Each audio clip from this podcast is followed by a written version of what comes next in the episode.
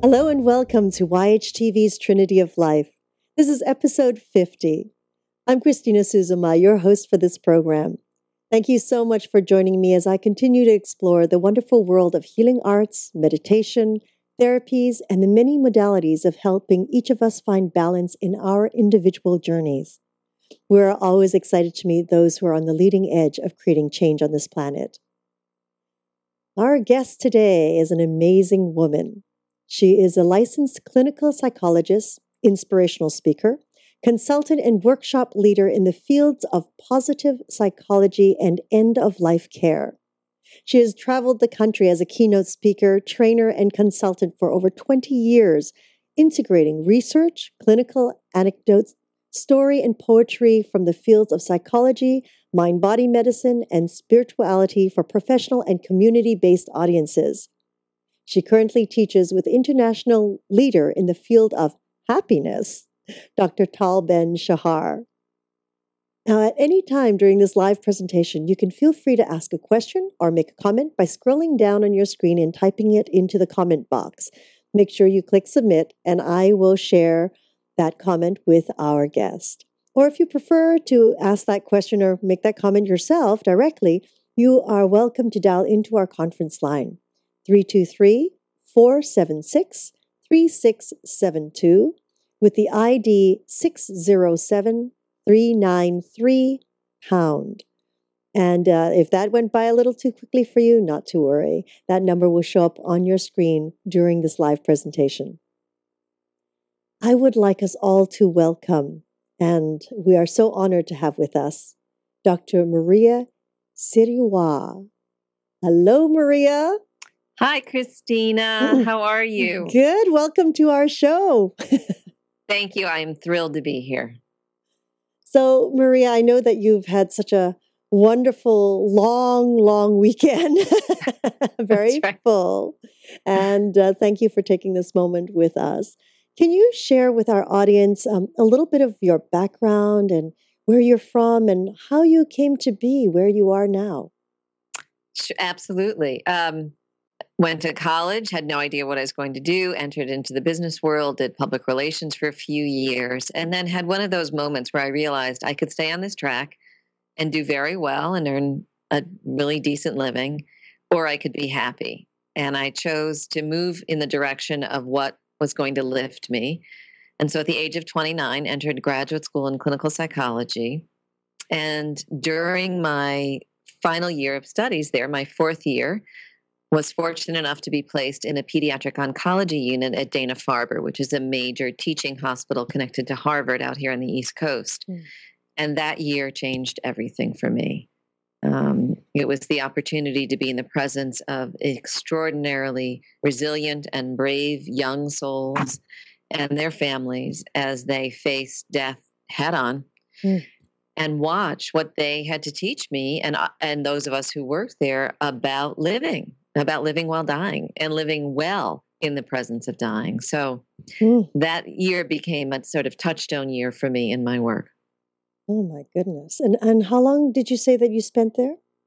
I was there for a year as a training psychologist and then for the next few years after did a little bit of consulting with them and have moved on to continue to work with hospitals and hospices and wellness centers and um, do a little work as a consultant with the Hole in the Wall Gang Camp in Connecticut, which is Paul Newman's camp for children facing life-threatening illness. Mm. Um, so, so in addition to the positive psychology work that I do in the world of happiness and thriving, I continue to stay connected to this world of living well while dying. Mm, mm.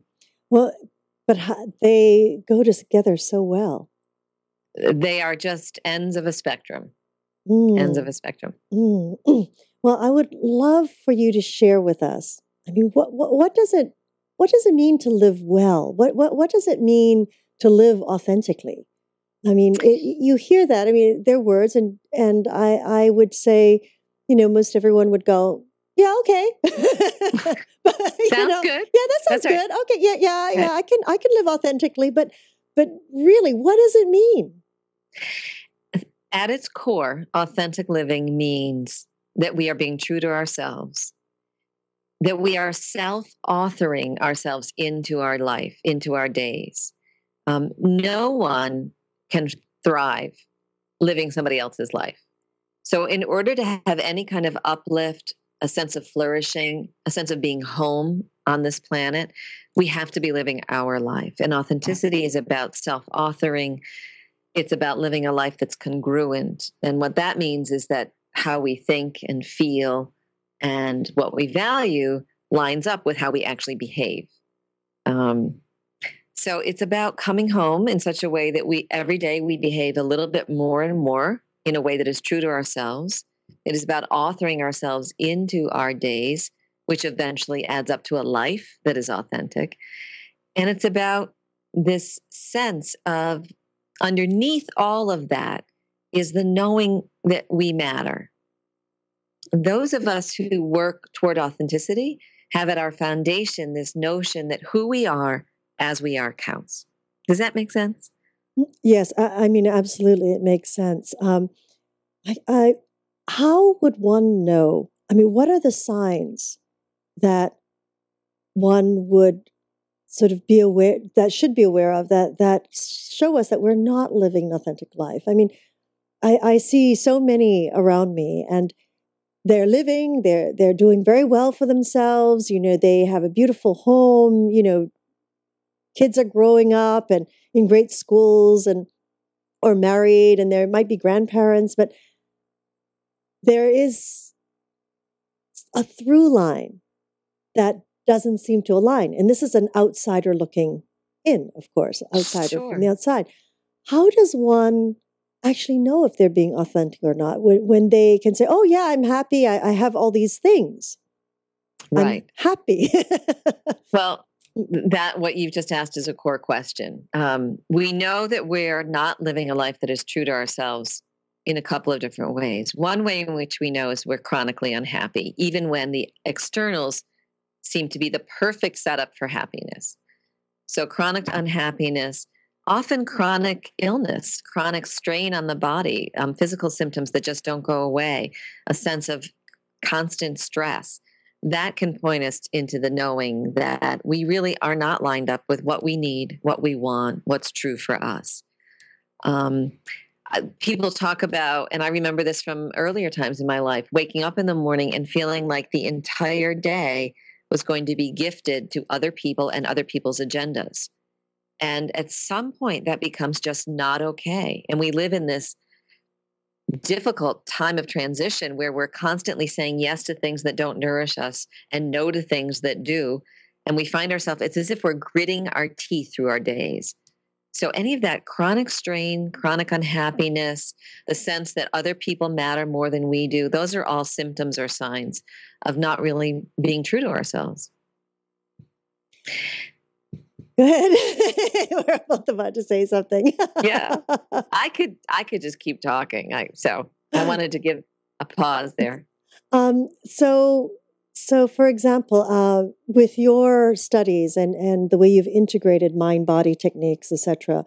Um. So the in the psychology portion, um, if a person's not true to themselves, it, it does manifest in the body. I mean, that is a belief and it is a scientific fact without question.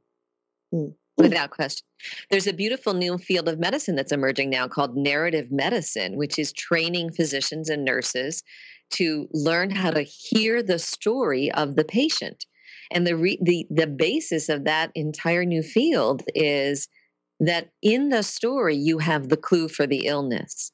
And the clue is often about this disconnect between what is truly nourishing for a person and what is not or what one hopes for oneself and the reality of the life one is living. So it absolutely manifests in the body. Inauthenticity is illness. It will show up as illness. And and uh, what about those that might be suffering from like depression or sleeplessness or like they might not have had any of these symptoms before, you know, in their earlier years and then suddenly it kind of creeps in. And, you know, you hear a lot of people go, well, you know, I'm getting older. I don't need as much sleep. And my body just kind of wakes up at, in the middle of the night or, you know, I can't get back to sleep. Sure. I mean, we are physical beings and we go through phases in which the our anatomy, our physiology will have an impact on us. If you're heading into menopause, for example, you're going your sleep rhythms are going to probably change. Your hormone levels are going to change. That's going to have an impact on how you experience yourself in your body. And if you've done all the looking at the physical causes and you're still left with one a wonder about why am I still not feeling well? Why do I have low energy, low vitality? Why can't I sleep? Um, why am I constantly restless, under strain? Why do I have chronic jaw pain, neck pain, headache? You know, it behooves you then to really consider that no part of us acts alone. We are physical, spiritual, emotional, intellectual eh, beings. And all of that works together. And so when there is imbalance in one arena, it eventually will have an impact in another. Mm. You know, when um, they they love to, uh, our medical society a lot loves to hand us those little pills to say, "Oh, here's the one little white pill. You know, take one if you're not sleeping well, or uh, you know, right. uh, take this and it'll make you feel a little better, and I'll just cut the strain." I mean, um, how does one wean or shift? How, how does one make that shift when they've been possibly dependent on something for a number of years? Um, to say, okay, maybe I am not being authentic. Maybe I am not living. Um, I, I, I don't like to use the word purpose, life's purpose, because that's very confusing for a lot of people it's like what does that mean? I get a lot right. of that. What does that right. mean to live a life's purpose? But right. but you know it just what does it mean to be true? Like if um, i've asked people before you know if you had the choice of doing anything anything in your life right now what would it be? Don't think about money don't think about anything what would it be? And so often i'd say about 80% of the time there's i get a blank stare. I don't know and often that's because we haven't spent enough time nourishing even that kind of question. It, it isn't that many no one can answer that question. It's that the question itself is so foreign to us or we have visited it so infrequently that we don't know how to engage in it as a journey. Authenticity is not an endpoint it's not like you you reach a certain state and there that's it. It's you. It's a process of uncovering the deeper parts of oneself as one grows and so we but it's a it's a, a path that needs investment in it needs time spent on um, very few of us grew up in families or in cultures that were very sophisticated at, at saying to you as a child I completely honor and respect who you are. These are your gifts, these are your strengths, these are your vulnerabilities, and all of you is amazing. Most of us grew up with messages either at home or in our school systems or in the neighborhood that, that gave us a mixed message about whether we were worthy or not, whether we were okay or not, whether to be truly who we were was going to help us further in life. And so we have to unravel those messages to get to the core of what is absolutely healthy and authentic within us. And that takes time. And to get back to your earlier question, the clients that I work with, my students, the um, colleagues who I spend quite a bit of time with in this question, there's usually a knowing inside. It can be a tiny, tiny voice, but there is a knowing that that pushes us to say, you know what? I'm those pills worked for a while. I really don't want to depend on them any longer. I'm going to try something else. Or you know that's an easy solution but it's actually not the solution that is most energizing for me. What else is going on out there? And then we begin to pay attention to others who seem to be living an authentic life, which usually translates as a life that's full of vitality, health, happiness, and a kind of sense of, you know, I'm in this with life. I'm in it together. That's mm. those are the hallmarks of authenticity. Mm. It's making that shift and that awareness and wanting to actually spend the time to unravel what has been created, really. There, there was some interesting research done back in the 80s on women who read Harlequin romances. And what was discovered is that the value of reading those chronic formula novelettes that everybody knew how it was going to end was not was not that they were reading it hoping for like a great surprise or or not even that it was escapist as much as it, what it was for many of those women it was the only time during the day that they allowed themselves to be totally there for themselves so it was mm. the 20 minutes that they could just dive into another reality. Well, imagine however we escape in life, whether, and we can escape in really positive ways. We can escape by constantly volunteering, by constantly caregiving, by constantly um, working. Imagine if you took a step back and said, perhaps all of this energy that's going out is about me not coming here and finding what's true for me. Because the beautiful irony is the more authentically we, li- we live our lives, the more energy we have to go back out into the world and do whatever it is we're here to do. Hmm. I was going to say, hmm, that's starting to sound like me. and yeah. I went, but wait a minute, wait a minute. I am doing what I love to do. oh. And I, and yes, and I am as well. And there's nothing more fulfilling than being at home with yourself. And again, nobody's, this is the other thing I want to make sure we say is that authenticity is not about perfection. Mm. It's not, it's not like if you're authentic, you are there and you are like on top of some pedestal somewhere. Authenticity is about being real. It's about having all of the parts of you at the table. You know, the the worried part, the fear frightened part, the angry, the jealous, the bitter, the the slow, the fast, the, you know, all of it at the table so that all the voices get to participate and you get to choose which voice you're going to lead from. But at any one moment, all of you gets to exist. And you can try any one of them. And you can time. try. You can you can choose who you bring forth because you've allowed them to live. You've allowed them to participate. Mary Oliver has this beautiful line in one of her poems You do not have to be good. That's how she starts. You do mm. not have to be good, right? Or um, a wonderful sort of Greek poet, Marcus Tullius Tiro, who was a slave for a period of time and then eventually a freedman. He was the assistant to Cicero, wrote, Sup at your own table, drink from your own well right? When we drink from our own well that is authentically ours, there's enormous vitality there. Mm, beautiful. And to bring that back to the death and dying world, when in our culture, because of the tremendous and freedom and opportunity we have in our culture, and because we do not live in a culture where, you know, people will actually kill us for being of a particular nationality or tribe or ethnic group, as we get ready to die, the longing to have lived a truer life becomes profound. And so, what I find with almost everyone who has been diagnosed with a life threatening illness is this immediate clarity that whatever time we have left, we are going to be there for ourselves in the healthiest ways possible. Mm. Beautiful.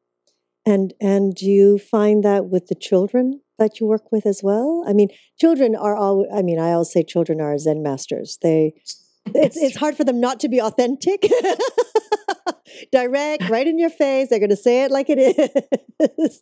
and I and I, I truly believe I I, I work with uh, children every morning, serving them breakfast, and you know, five and six year olds, and I love it because they are in your face, and um, there there's just such a authenticity, really, with most of them.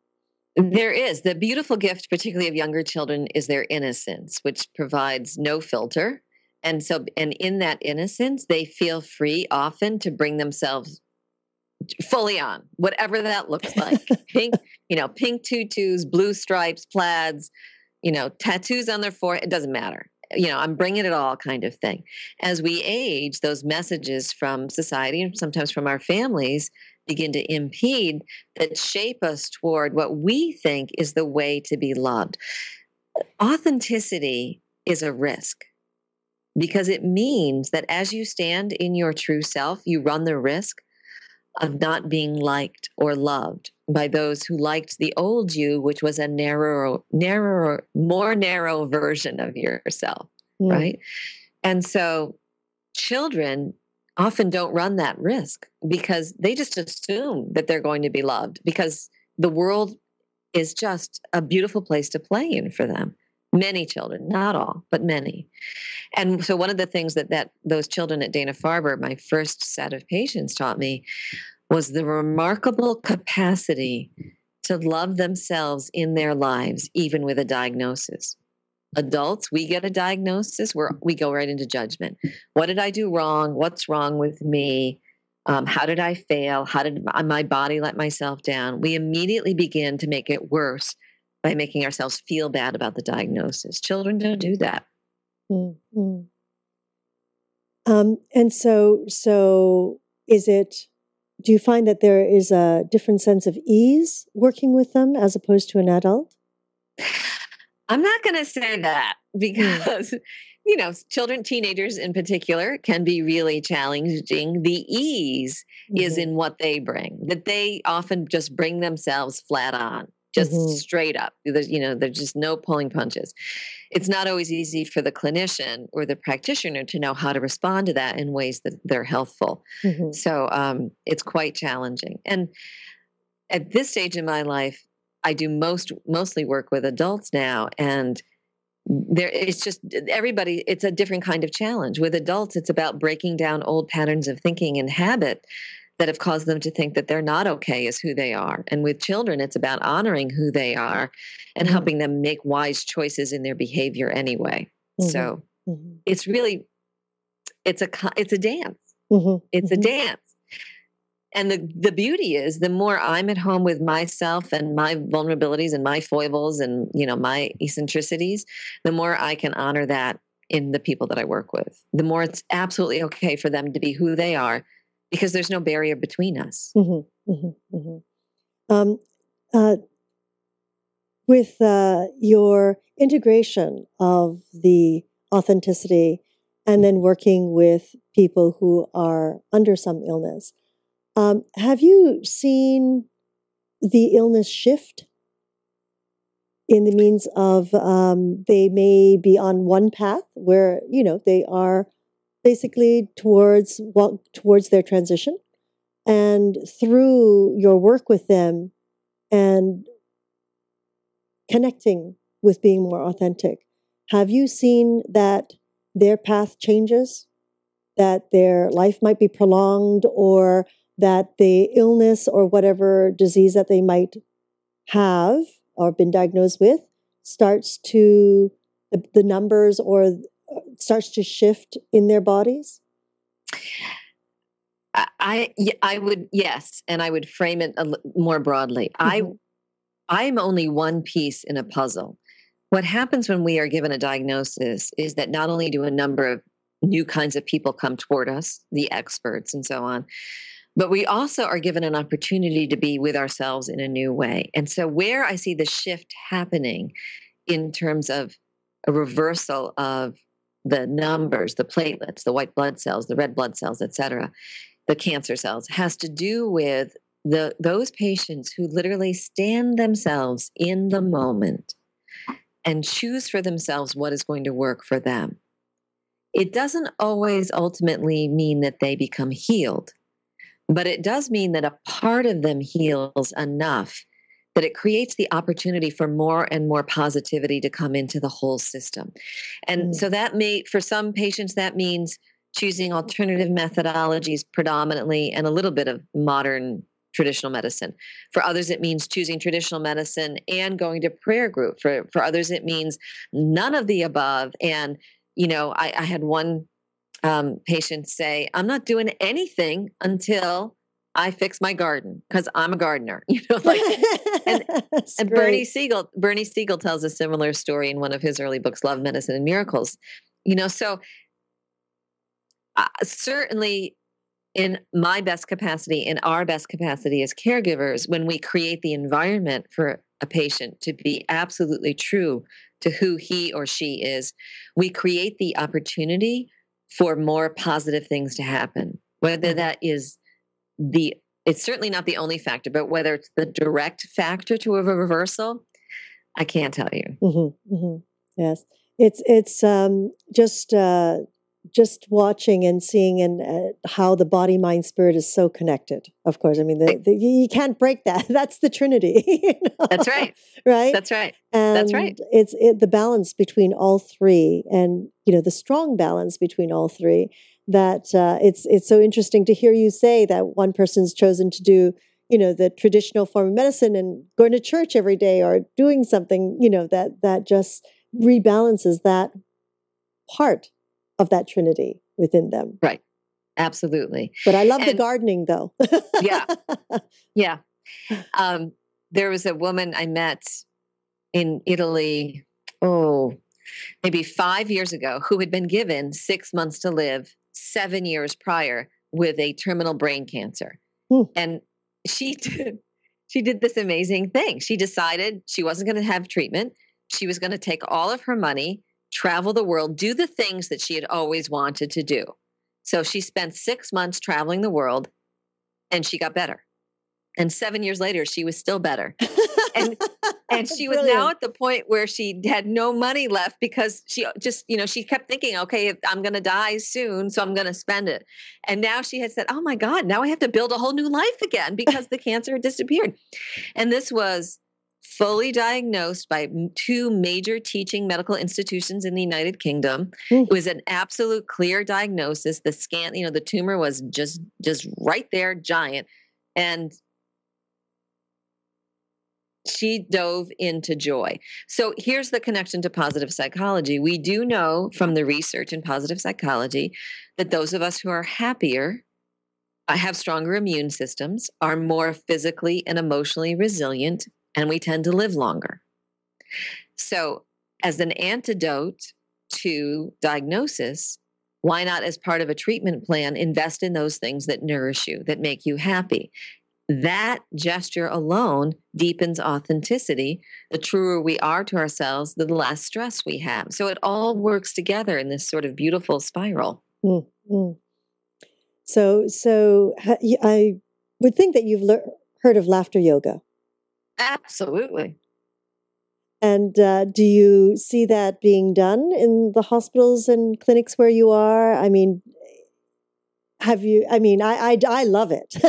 I personally love it because it's so easy to do and it costs right. nothing and. Right. Um, really, it's it's sort of uh, even if someone isn't happy, it's kind of hard not to get kicked. You know, like get that mechanism going. Absolutely. I tell my clients all the time fake it till you make it. Just watch something, you know, Google, Google laughing yoga or laughing yogi, and you'll be belly laughing. And then your chemistry thinks you're having a good time. And so it begins to move in the direction of yet more happiness. And then mm-hmm. you actually feel happy. So you can fake that a little bit. Um, I can't say that I'm seeing laughter yoga specifically in hospitals. What I am seeing, though, um, in the child life um, side of hospital programming or in the pediatric wards is more and more devotion to what you and I would think of as play, play therapy. Mm. Um, play specialists coming in. On the adult side, certainly more openness to alternative methodologies, which includes things like laughter and comic relief. So there is definitely a, an expansion continuing to happen in our hospitals. Mm. That's wonderful to hear. Yeah. I yeah. know. I, I, just told someone the other day that was uh, dealing with a, a, bit of an imbalance, quite a serious imbalance. And I said, you know what?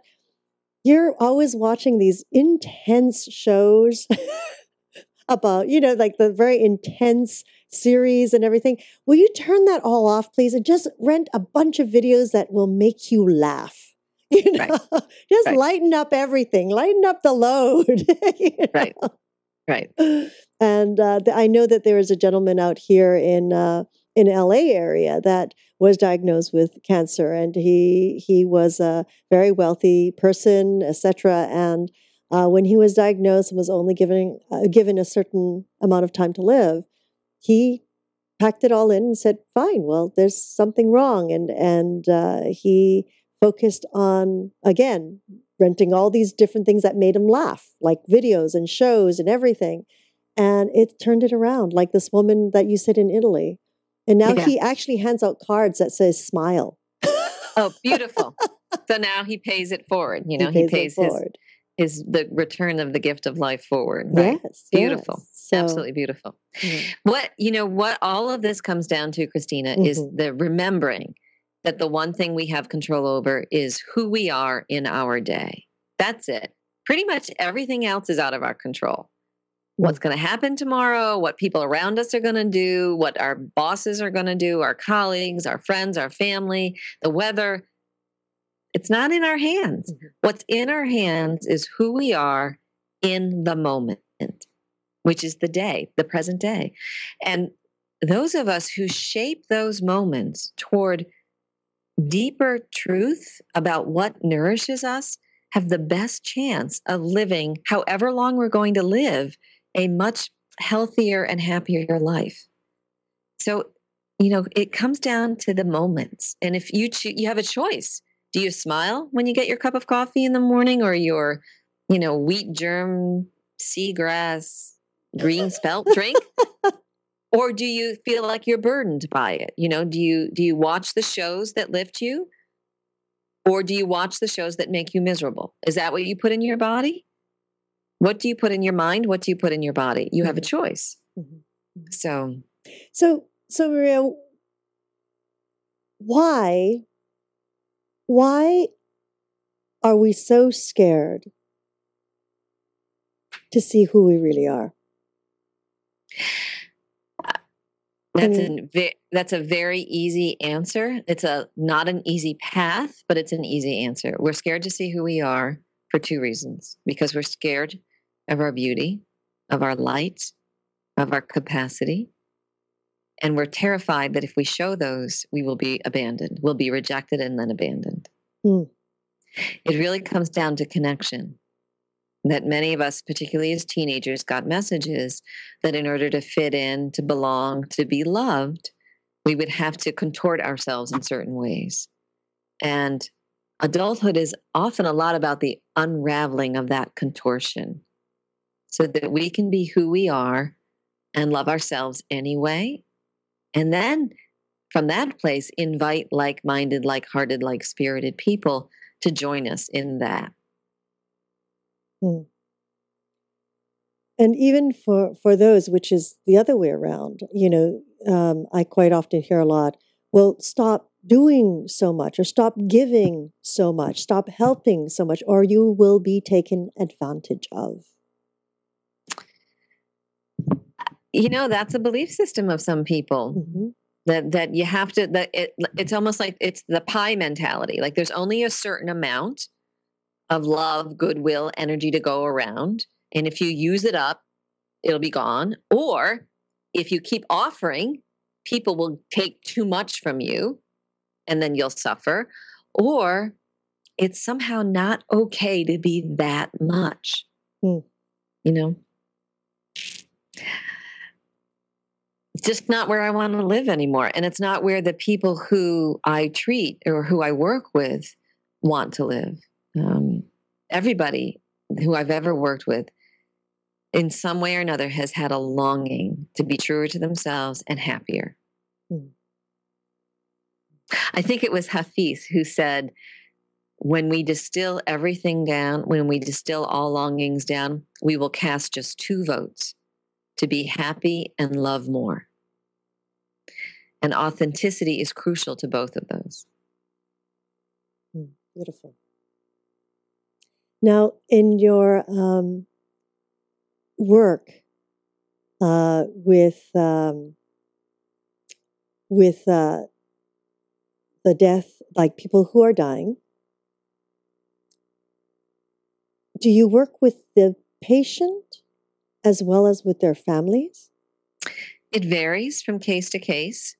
Um, sometimes I'm called in to support the families. Mm. Sometimes it's the siblings. Sometimes it's the parents. Other times it's work directly with the patient. Um, it you know it's however wherever the need is and however it works best in the family. Mm. Sometimes the patient has so much care around him or her that another person just isn't necessary. But to support the mom or the dad or the sibling, for example, through the journey is really where the best help that I can give. Um, so it varies. Mm-hmm. and of course, uh, uh, so you're you're brought in mainly as a consul- consultant now. Right, right. Every now and then, I work straight on as a psychologist. Mhm. Um, so we'll do therapy. Um, I recently saw a photo of a teenager I worked with a couple of years ago who had a lymphoma, who's doing beautifully. She's now in college, Mm. and I hadn't seen her in about a year. And then her photo was in a sort of an alumni magazine. And when I knew her, she had no hair. So there were bruises all over her body, and she had um, lost a lot of weight, but paradoxically had a lot of swelling because of the drugs. Mm. This photo, she is just radiant. Mm. She's hanging out with her college buddies, absolutely radiant. Oh, so be. yeah, Yeah, those that are the a- joys, isn't it? It's really the joys of what you do. It's such a It is the- gift. it is the woohoo. You know, it is the yes. yeah, Yes, yeah, you know. yeah, it's, yeah. It's so joyful, and and uh, uh, you know, I myself, I think we had a conversation when we first sort of uh, connected, and and uh, I had shared with you how I re, I, for whatever reason, you know, I've been surrounded by people who are either dying or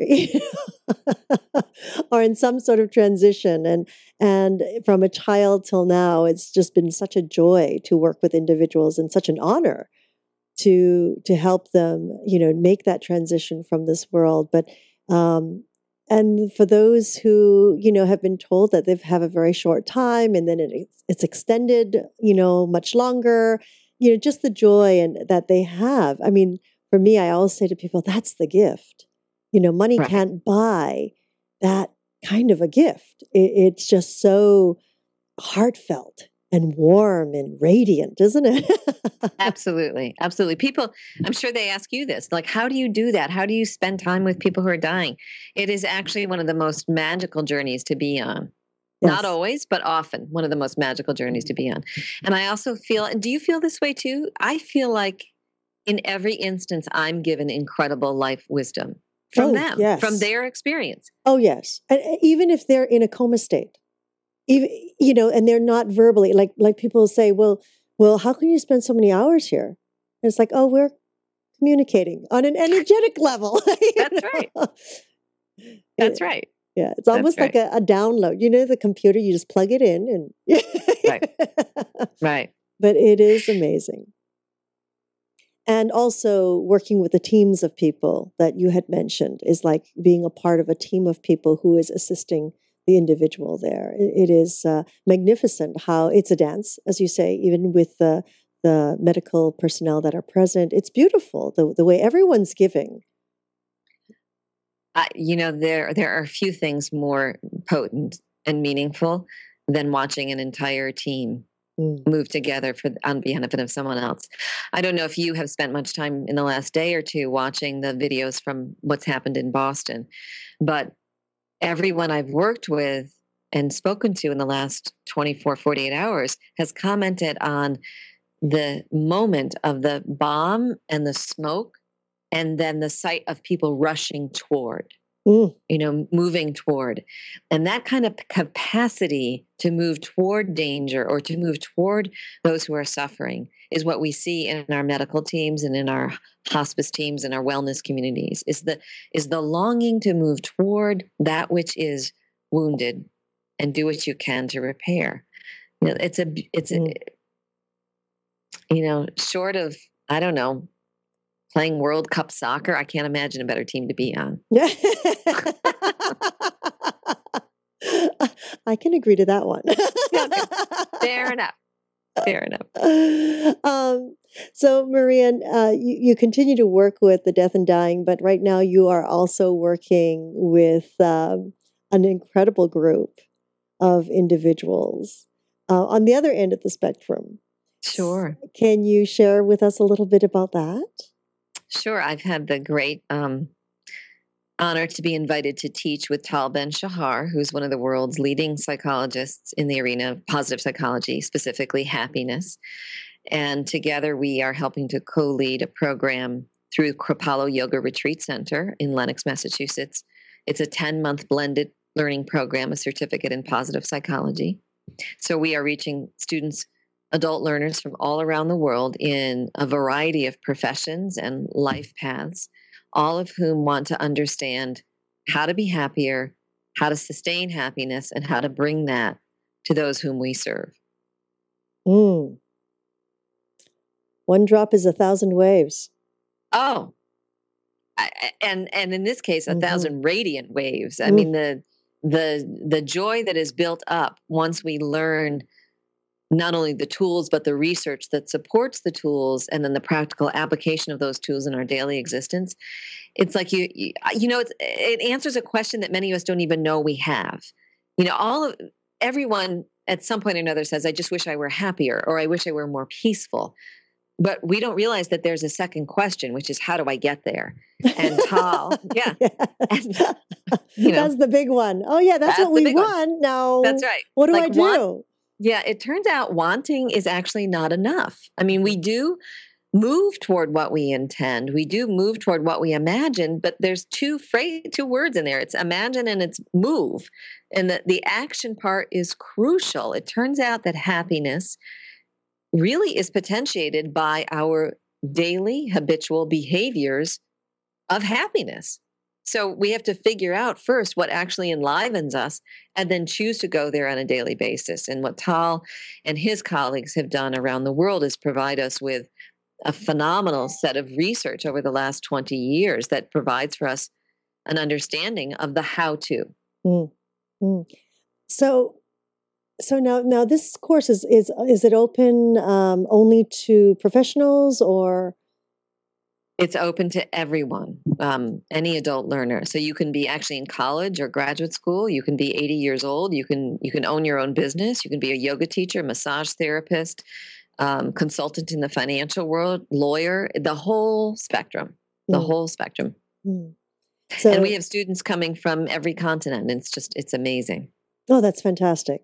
And and so so I know that the first the first series is just completed. That's why you had quite a, wallop of a weekend. That's right. But you're already moving into the second stream, like the second uh, round of this uh, uh again because it was uh, so popular. Uh, yes. the first time that uh, Kripalu right. has chosen to do a second round here, another yes. 10 months that you will be another on. 10, on. Yep. Can't, there's nothing more I'd rather do. Oh, that's fantastic. Um, now, um, what can you share with us uh, now that the first round is over? Some of the the um, what you've seen, the, some of the unfolding or the blossomings that you've seen around. Can you share that with us?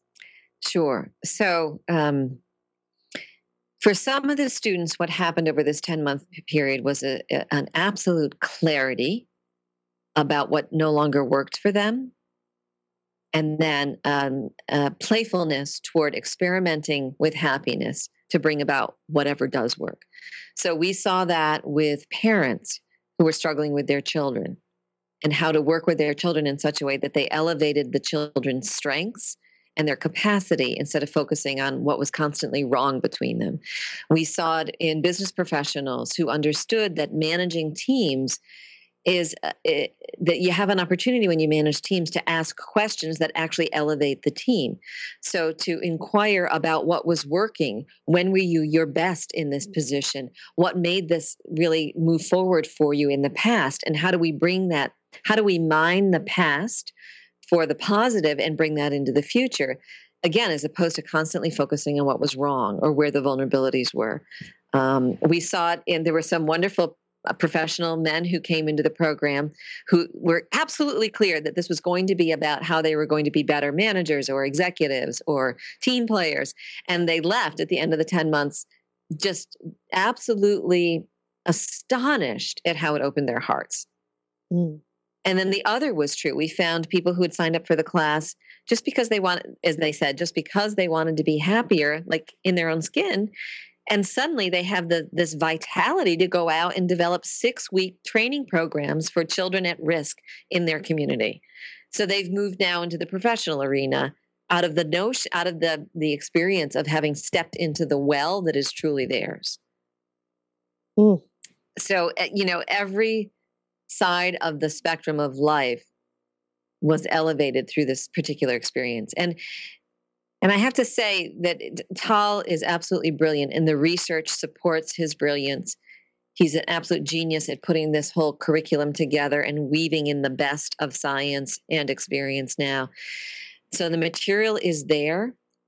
And what makes a tremendous difference is that we do this together in groups. We now understand that sustainable positive transformation is best achieved when we do it with another person or a group of people. So this kind of blended learn extended learning is actually quite potent in this arena. Mm. And it is also, um, if I may mention, that it's the the first time that it's also being most of it's being presented online. Right. Right. So, we do we do get together for a week in the beginning and we break into small groups and those become our work groups over 10 months, but most of the learning during those 10 months is online. And how did that feel for you to actually 10 months is a long time. I mean, it's really not long, but you know, a long time for a course to be taking place. And uh, for you, uh, who is working very directly with people, you know, with most of your career, how did that feel for you to do this online?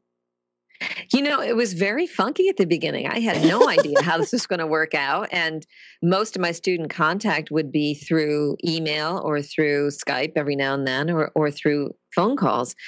And I'm, I don't do therapy over the phone. So I thought, well, how is this going to work over the phone? And it turned out to be fantastic um, because the level of engagement for a cl- uh, someone who signs up for a 10 month blended learning program is deeply engaged and the level of engagement and motivation was so high that we were able to get stuff done through the technology that i didn't know would happen mm. um, so the consulting piece really proved to be really successful in this way I have to tell you though, I'm so delighted that we had a week together at the beginning and a week at the end because at the at the heart of it for me personally is relationship. So to be able to be in relationship with these students and watch them shift over a 10 month period mm. um, was amazing. But there was another great gift that I want to tell you about, mm-hmm. and this mm-hmm. goes back to authenticity.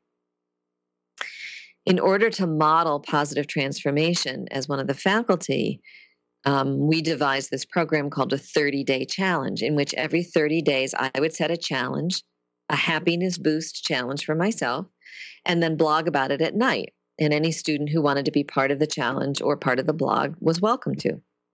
So the first 30 days, I chose something that we know is a happiness boost. I wrote in a journal um, statements of gratitude to the teachers I've had in my life, what they taught me, and then a statement of gratitude. I did that for 30 days. And you know what? That it felt okay, but it wasn't like a giant uplift. So then I thought, well, that's happier, but I really want to be happier. So what makes me really happy? Well, moving my body makes me happy. I'm a jock from way back. So I decided my next 30 day challenge was going to be exercise that worked so much better was i and i 10 minutes a day that's all i held myself accountable for was 10 minutes every day. I was able to do that about 27 out of 30 days. Definitely felt greater happiness greater vitality greater health. And then i thought well gosh am i allowed to be even happier than that? So decided to tweak that to even greater happiness because my deepest happiness in exercise is actually dance. So then i set a 90 day challenge for myself well, 88 out of 90 days over the last 90 days, I've danced. Sometimes Ooh. 10 minutes a day, sometimes a half an hour, sometimes 45 minutes. And that, Christina, that simple action of having, excuse me, 10 minutes a day devoted to something that brings me joy changes everything. It changes my neurochemistry. It changes how I see the world. It changes how happy I am when my children wake up in the morning and I'm driving them to school. It changes my interactions late at night because I know that the next day I'm going to wake up and do something happy again. And as as you know, as hallmarky as that word sounds, happy, it is profoundly important. Mm-hmm. It brings health and well being and strength and resilience. And it turns out it also brings success in the world. So, um, so it wasn't just about you know watching them evolve it was also about watching me evolve into deeper and deeper commitment to the things that truly deeply lift me mm. the one thing that strikes me about this um, 30 day challenge it's so simple right? It is so simple. It, it was like when when the first time I I really uh, I had um, interviewed someone about Ayurvedic medicine, I'm going, oh, I've heard this and I've heard that, and it sounds so complicated. And she just said three things every day: lemon water in the morning, massage your feet at night, and right. there was one more thing, and I, I think it was about about some washing in some way. I said, oh, I can do that. Yeah. Three yeah. years later, I still have my cup of lemon water in the morning. Beautiful. do, do you know? Beautiful. Yeah, absolutely. And absolutely. It, it's uh, you know, we we all um, the this pace of the world has become faster and faster. Time is going by faster and faster. When you have it, when I see children look at me and go, "Wow, that month passed by," I look at them and go, "Oh, oh," you know when we were growing up, it was like, wow, when is this month going to be over? You know, it's, it's long. Right. Now right. time is sped up. And right. people are looking for the five minute fix, the three minute fix. And what you've just given us in just this last few moments is those the, the, the first simple steps to reconnecting. Right. Right. And with those steps, the hard thing is not the steps. The hard thing is not knowing what's going to make us happier. Often we already know that. It's the choosing to practice it daily. Mm-hmm. It's the choosing to be in it with someone who can support us. We the research demonstrates that we do much much better if we make these transformations in connection to others. So an accountability partner, a group that we're doing it with, our community. Um, it's the reason why you know those AA groups work beautifully is that no one is in it alone. You are always in community in those programs. And that knowing has proven to be true from a scientific point of view. So um, the steps themselves are simple. The application of the step is where we get caught up, and we find that we do better when we're in community doing that, and when we're, we're really clear with ourselves that small change on a daily basis will lead to big transformation. Mm. It's when we try to do these big, complicated transformations all at once, where I'm going to eat differently, exercise every day, do my gratitude practice, write in my journal, meditate, oh, you know, be kind to my children, practice appreciative inquiry in my work, you know, like stop. right. Yeah. Ah, right. yeah. Whoa. yeah. That's, yeah. I, I, I like the, I like that, uh, the dance every day. So are you going to continue that? I am. I, you know, I, it's going to be a month before I see my meet my next group of students, and so I'm not blogging, but I have I'm totally committed to doing it every day in the interim, as if I matter. You know, as if my life matters. That to go back to that authenticity piece, being true to oneself mean means standing in the center of your day as if you count and what I have figured out is that me counting doesn't mean that other people don't count or that it means that I count more than anybody else. It actually means that I'm in it with everybody, that we're in the dance together. And that's what we all want. We all want to be in the dance. And because I have the capacity to say, well, my needs matter, maybe not more than yours, but at least as much as yours, then I give you permission to have your needs matter as much as mine. And in this way, we sort of lift each other. Mm-hmm. Beautiful. Uh, it it really goes across the board. I mean, in all that we do, if our core and we are strong individuals, we're able to boost others, and that reciprocation is that that gifting, that paying it forward, and that gifting back. I always say it raises everything to a whole nother level in life. Yes, that's right. That's right. John Milton said centuries ago that, you know, we can make a hell out of heaven or heaven out of hell. And it turns out to make heaven out of hell, and, you know, life is suffering. People are diagnosed every day. Bombs do go off, floodwaters rise in, towers do fall. In the presence of that reality, that knowing, how do we make a heaven out of that hell? And in order to do so, it behooves us to consider that we are part of heaven, that we are divine, worthy, important. I, whatever word you want to use, wh- whether it has a spiritual connotation or not, that we belong in the heaven that we can create in this world. Mm. Let's be that. yes, ma'am. let's be that. Um, Maria, we're coming to the top of our hour. Is there anything that you'd like to share with our audience? You know, I would love for them to know that it's possible, that whoever is listening, at whatever point you are in your life, whether life has become extraordinarily heavy, whether you're currently in recovery from a diagnosis or uh, just received a diagnosis, whether life has gone along swimmingly and then suddenly shocked you in some way, or whether you're just kind of ambling along fine, you know, like I'm fine, I'm fine, I'm fine, I'm fine, I'm fine. You know, no matter where no matter where you are in life, that it is absolutely possible to change your life toward deepening happiness, deepening authenticity, and a sense of well-being such that you feel like you're in the dance together.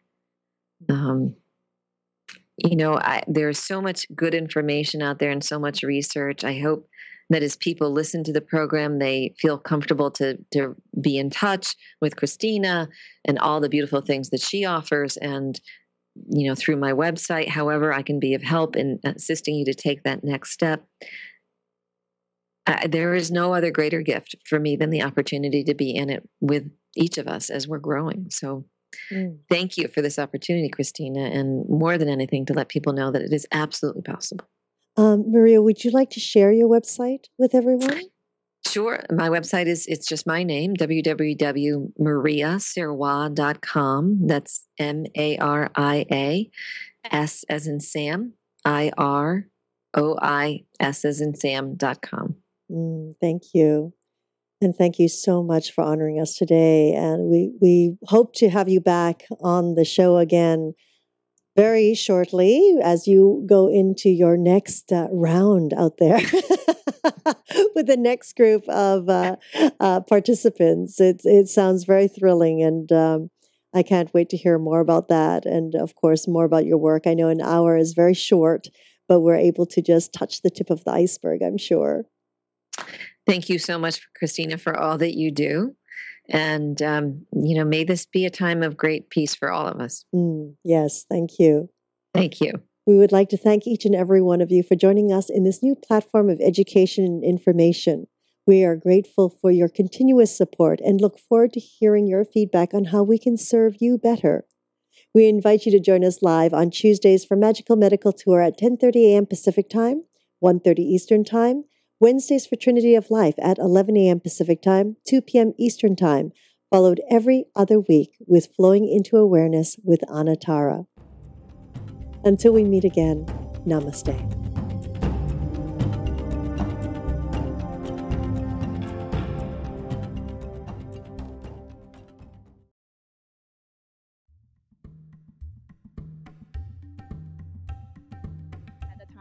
So like when you receive a box at your door, you know that your tummy will be happy. At the same time, you're actually feeding a hungry child too. Oh, that's fantastic.